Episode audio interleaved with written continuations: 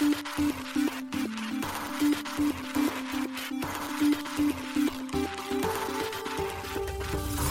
しい経済ニュース。この番組では現当社のメディア新しい経済が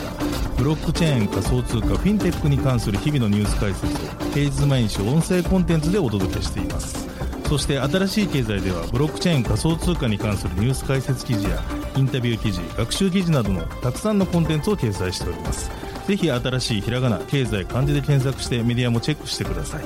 そして LINE 公式アカウントではメディアの更新情報を配信しております。LINE 公式アカウントにもぜひご登録ください。現当社新しい経済編集部の大塚です。高橋です。はい本日は11月の13日月曜日です。今日のニュースいきましょう。コインベース米国外取引所でソラナとアバランチの無期限先物提供へネイピアラボが約1.5億円調達。カーブの利回り取引の流動性ハブとなる。ネイピアファイナンスを来年年初ローンチ予定。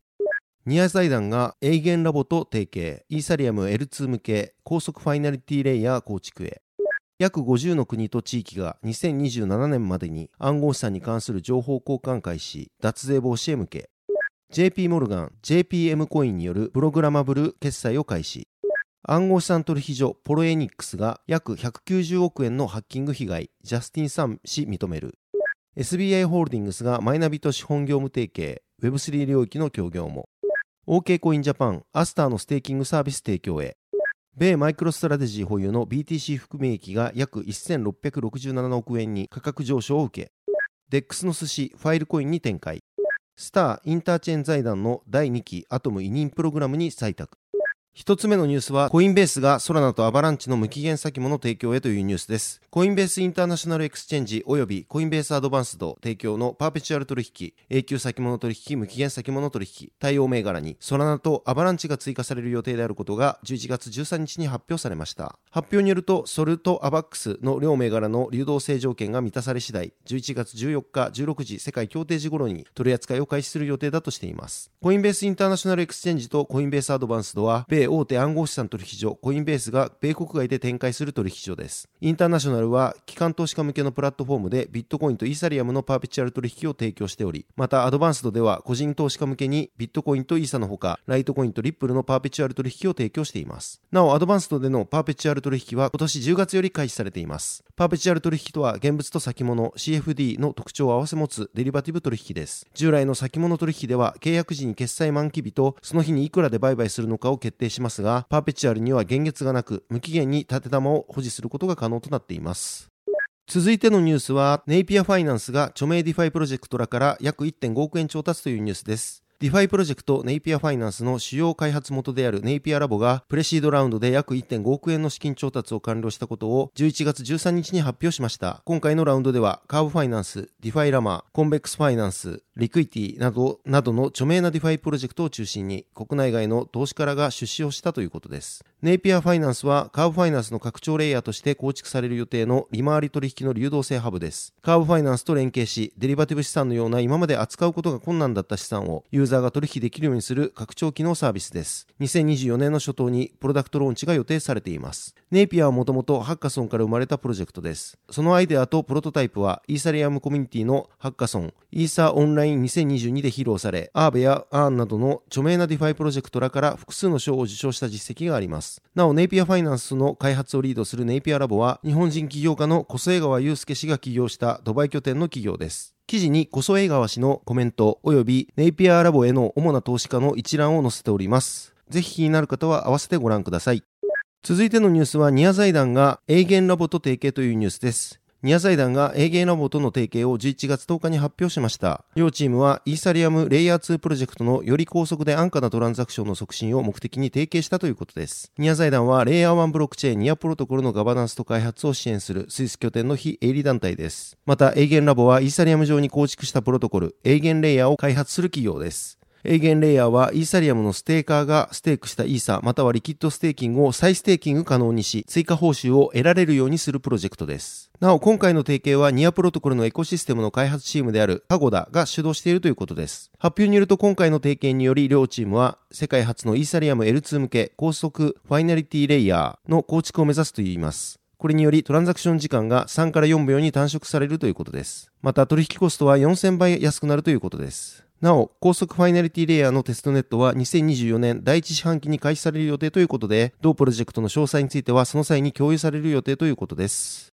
続いてのニュースは、約50の国と地域が2027年までに暗号資産に関する情報交換開始、脱税防止へ向けというニュースです。日本を含む約50の国、地域の財務当局が当局間の自動的な情報交換に関する国際基準である暗号資産報告フレームワーク CARF を国内法に取り入れることを11月10日発表しました。この取り組みには暗号資産取引における脱税の防止及び財務コンプライアンスを向上させる狙いがあります。製薬国はアルメニア、オーストラリア、オーストリア、バルバドス、ベルギー、ベリーズ、ブラジル、ブルガリア、カナダ、チリ、クロアチア、キプロス、チェコ共和国、デンマーク、エストニア、フィンランド、フランス、ドイツ、ギリシャ、ハンガリー、アイスランド、アイルランド、イタリア、日本、韓国、リヒテンシュタイン、リトアニア、ルクセンブルグ、マルタ、メキシコ、オランダ、ノルウェー、ポルトガル、ルーマニア、シンガポール、スロバキア、スロベニア、南アフリカ、スペイン、スウェーデン、スイス、英国、米国、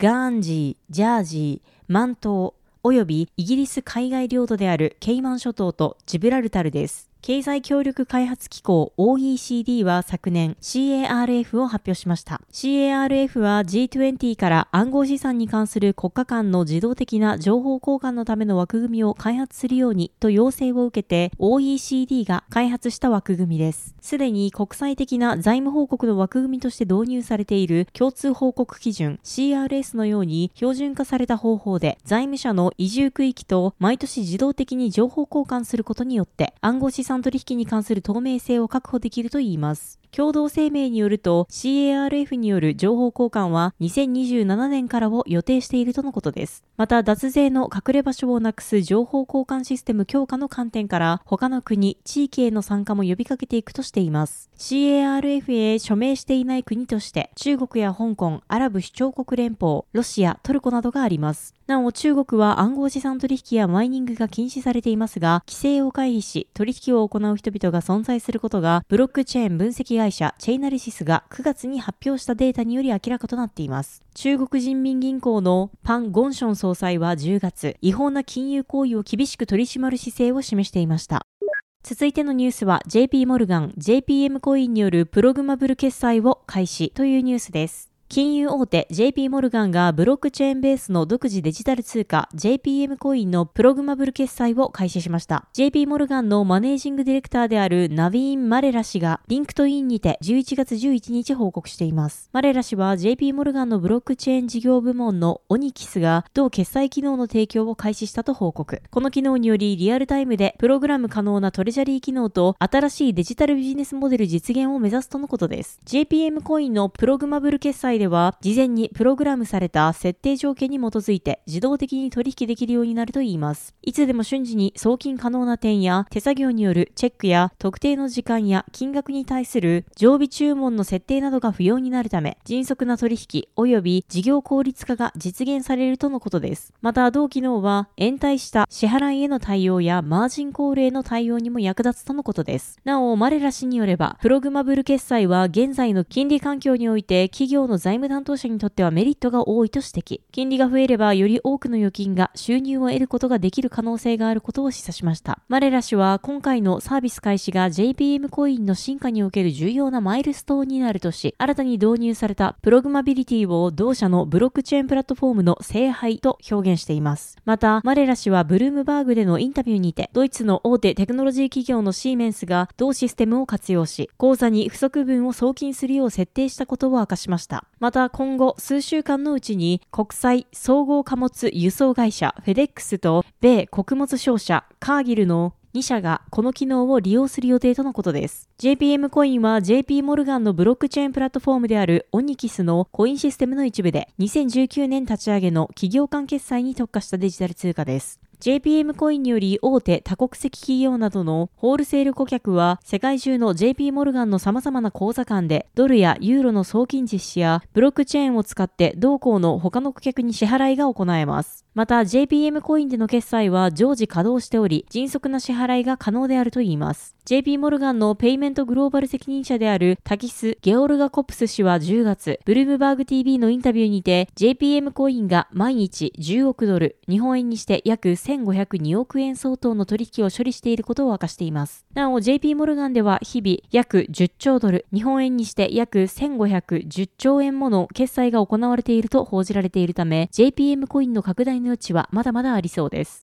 続いてのニュースは暗号資産取引所ポロニエ X が約190億円のハッキング被害、ジャスティン・サン氏認めるというニュースです。暗号資産取引所ポロニエ X が大規模なハッキング被害に遭いました。セキュリティ企業のペックシールドをはじめとする複数のブロックチェーンセキュリティ企業が11月10日報告しています。ペックシールドによれば、ポロニ X のハッキングによる損失は主に3つのチェーンで1億2500万ドル、日本円にして約189.6億円と想定されるといいます。内訳はイーサが5600万ドル、トロンが4800万ドル、BTC が1800万ドルとのことです。また、イーサリアムネットワーク用のブロックチェーンエクスプローラーであるイーサスキャンを見ると、ボロニエ X4 とタグ付けされたウォレットの一つの取引でハッキングにあった様子が確認できます。ポロニ X のカスタマーサポートの X アカウントでは11月10日、私たちのウォレットはメンテナンスのため無効になっています。ウォレットが再度有効になり次第、このスレッドを更新しますとポストされています。なお、記事執筆時点の2023年11月13日16時時点で、このスレッドは更新されていません。そのため、ハッキング被害の原因などの詳細は未だ明らかになっていません。ポロニ X は2014年設立の中央集権型暗号資産取引所です。中国の暗号資産関連の起業家でトロンブロックチェーンの創設者であるジャスティン・サン氏によって2019年に買収されました。また2022年11月には暗号資産取引所 HTX 旧フォビと戦略的パートナーシップを締結しています。今回の事件を受け、サン氏は自身の X にて事件について調査中であることを報告。ポロニ X は健全な財務状況を維持しており、影響を受けた資金を全額返済する予定だ。さらに、この資金の回収を促進するために他の取引所との協力機会を模索していると述べています。サン氏は今年9月にも HTX のハッキング被害を報告。ハッカー攻撃により5000イーサ、当時の価格で日本円にして約12億円相当の損失を被りましたが、損失は取引所によってカバーされたと報告していました。また、サン氏はハッカーに盗まれた資金を取り戻すためにホワイトハッカーに対し、報酬として盗まれた金額の5%にあたる40万ドル、日本円にして約5957万円をを提供する意向を発表。3氏が提示する期間内にハッカーから資金を取り戻せた場合、ホワイトハッカーを HTX のセキュリティホワイトハットアドバイザーとして雇用すると発表していました。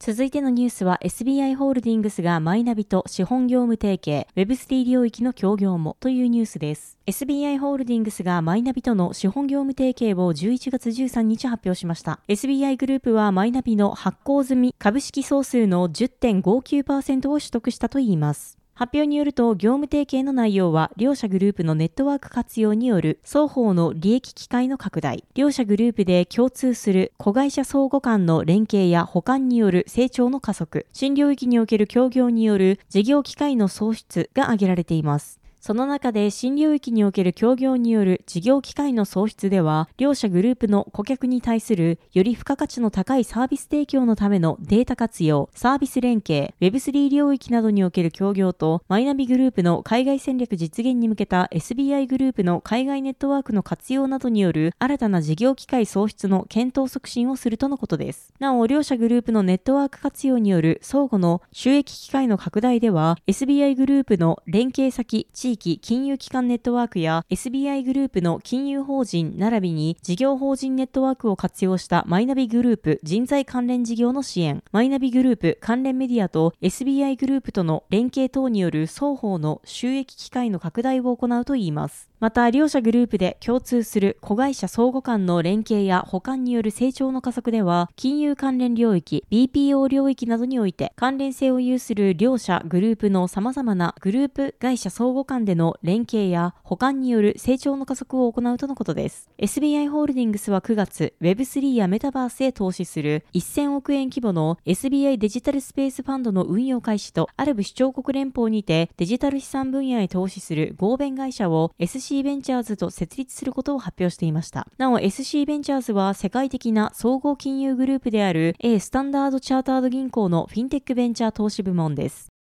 続いてのニュースは、OK コインジャパンがアスターのステーキングサービス提供へというニュースです。国内暗号資産取引所 OK コインジャパンが暗号資産アスターのステーキングサービス提供予定を11月10日に発表しました。12月より同サービス対応銘柄にアスターが追加されるということです。なお、OK コインジャパンのステーキングサービスでは IOST、トロン、パレットトークン、ジリカ、テゾスの5銘柄を提供しており、アスターは6銘柄目のサポートとなります。ちなみに OK コインジャパンではアスターの取り扱いを今年9月から開始しています。発表によると OK コインジャパンでのアスターステーキングサービスでは国内最大年率6.88%のステーキング報酬が得られるといいます。ただし今回の発表段階では具体的なサービス開始時期や最小ステーキング申請数量などはアナウンスされていません。詳細は改めて通知されるということです。なお OK コインジャパンではアスターのステーキングサービス提供を記念して預け預けて増やす15日間年率88.88%のフラッシュディールを11月15日17時から11月22日16時の15日間実施するといいます。こちらのステーキング最小申請数量は500アスターで、最大申請数量は10万アスターということです。続いてのニュースは、米マイクロストラテジー保有の BTC 含み益が約1667億円に BTC 上昇を受けというニュースです。企業としてビットコインの購入を積極的に進めている米ナスダック上場企業マイクロストラテジー保有の BTC 含み益が11月10日に11億ドル、日本円にして約1667億円になりました。マイクロストラテジーが最後に BTC を追加購入したのは今年10月で、同社はこの時に 155BTC を購入。10月31日時点でマイクロストラテジーの BTC 総保有数は15万 8400BTC となっていました。そして今月10日に BTC が37,800ドルへ上昇したことにより、マイクロストラテジー保有の BTC 含み益は11億ドルにまで達しました。なお、マイクロストラテジーが今年11月に発表した財務結果によると、同社の第3四半期の総収益は1億2950万ドルで、前年同期と比較して3.3%増益したと説明されています。続いてのニュースは DEX のスシ、ファイルコインに展開というニュースです。分散型取引所のスシが分散型ストレージネットワークファイルコイン上にローンチしたことを11月9日に発表しました。なお、ファイルコイン上に DEX がローンチされたのは今回のスシが初の事例となります。ファイルコインは2020年にプロトコルラボのフアン・ベネト氏がローンチした分散型ストレージネットワークです。IPFS と呼ばれる分散型ファイルストレージネットワークを利用して、ユーザー同士でストレージの貸し借りが行えます。また、同ネットワーク上では、イーサリアムバーチャルマシン互換の仮想マシン、ファイルコインバーチャルマシンが2023年3月にローンチしました。これにより、現在同ネットワークは EVM 用のスマートコントラクトがサポートされています。スシの発表によると、同プロトコルはファイルコイン上でバージョン2の自動マーケットメーカー AMM と集中流動性プールを備えたバージョン3の AMM AMM の両方を提供しているといいます。また、寿司独自のクロスチェーンスワップ、寿司クロススワップもファイルコインをサポートする予定とのことです。これにより、ファイルコインもイーサリアム、アービトラム、ポリゴンなど30以上のネットワークとがチェーンをまたいでトークンスワップを実施可能になる予定とのことです。なお、寿司はファイルコインでのサポート開始を記念して Web3 クルデンシャルデータネットワーク Galax にて記念 NFT 配布イベントを実施しています。寿司を利用することや寿司及びファイルコインの公式 X をフォローするなどのタスクをクリアすることで記念 NFT を受け取ることが可能です。なお現在 Galax はファイルコインをサポートしておらず NFT はアービトラムネットワーク上でミントされるとのことです。続いてのニュースは、スターがインターチェーンファウンデーションの第2期アトム委任プログラムに採択というニュースです。ステーキングプロバイダーのスターがインターチェーン財団 ICF による第2回アトム委任プログラムに採択され、同財団より38,940アトムの委任を受けることを11月9日発表しました。なお、38,940アトムは2023年11月時点のレートで約5050万円相当の暗号資産となります。またアトムはレイヤー1ブロックチェーンコスモスハブのネイティブトークンです。スターはシンガポール拠点のイーサセキュリティパシフィックホールディングス運営のステーキングプロバイダーです。同社はステーキング事業のほか、暗号資産利用人口拡大のための事業開発や、ブロックチェーン、Web3 関連のコンサルティングを提供している企業です。日本拠点の株式会社イーサセキュリティもあります。同社の代表取締役は、イーサセキュリティパシフィックホールディングスの代表取締役を務める、加門昌平氏と暗号屋の代表である紫竹佑騎氏が共同で務めています。また ICF は主にコスモスの開発や研究サポート、コスモスエコシステムやコミュニティに対する推進活動、IBC、ブロックチェーン間通信プロトコルの研究開発などを行うスイス拠点の非営利団体です。今回行われた委任プログラムは、コスモスハブエコシステムに対するバリデーターの貢献度合いの見直し、及び貢献に応じたアトムの委任を目的として実施されたということです。また、アトムの委任は2023年9月に ICF から発表された委任方針中の評価項目において、一定の評価を得たコスモスハブのバリデーターに対して行われます。第2回プログラムへの応募は2023年10月1日に締め切られ、最終的に697件のコスモスエコシステムへの貢献が提出されたといいます。そして各バリデーターに対する ICF からの評価は2023年11月に発表され、スターはグローバルで102のバリデーター中77番目の評価を獲得し、ICF からのアトム委任を受けたということです。今回スターはこの委任を受け、コスモスエコシステムに関する情報発信やツール開発をはじめとしたコミュニティへの貢献を強化するといいます。なお今回実施されるアトムの委任は、委任先のバリデーターが ICF の提示する運営基準を満たし続けることを条件に1年間継続されるということです。スターは今年4月にも第1期アトム委任プログラムに採択され、ICF から26,954アトム、当時のレートで約4000万円の委任を受けていました。そしてこの際の委任は、委任先のバリデーターが運営に対する一定の基準を満たし続けることを条件に、6ヶ月間継続されるということでした。はい、本日のニュースは以上となります。そして本日、特集暗号資産週間マーケットレポートが SBIVC トレードから届いております。今回は、ブラックロックのイーサリアム現物 ETF 申請で、イーサ主導で主要コインやアルトコイン上昇、暗号資産週間マーケットレポート11月13号として届いております。こちら新しい経済のサイトから記事が見られるようになっておりますので、ぜひご覧ください。はい、このように私たち新しい経済編集部では、ブロックチェーン暗号資産に関するニュースを平日毎日ラジオで配信をしております。本日ご紹介したニュースやコンテンツなどはすべてサイトの方に上がっております。ぜひサイトの方も見に来てください。新しいひらがな、経済漢字で検索して見に来ていただければと思います。それでは本日はありがとうございました。ありがとうございました。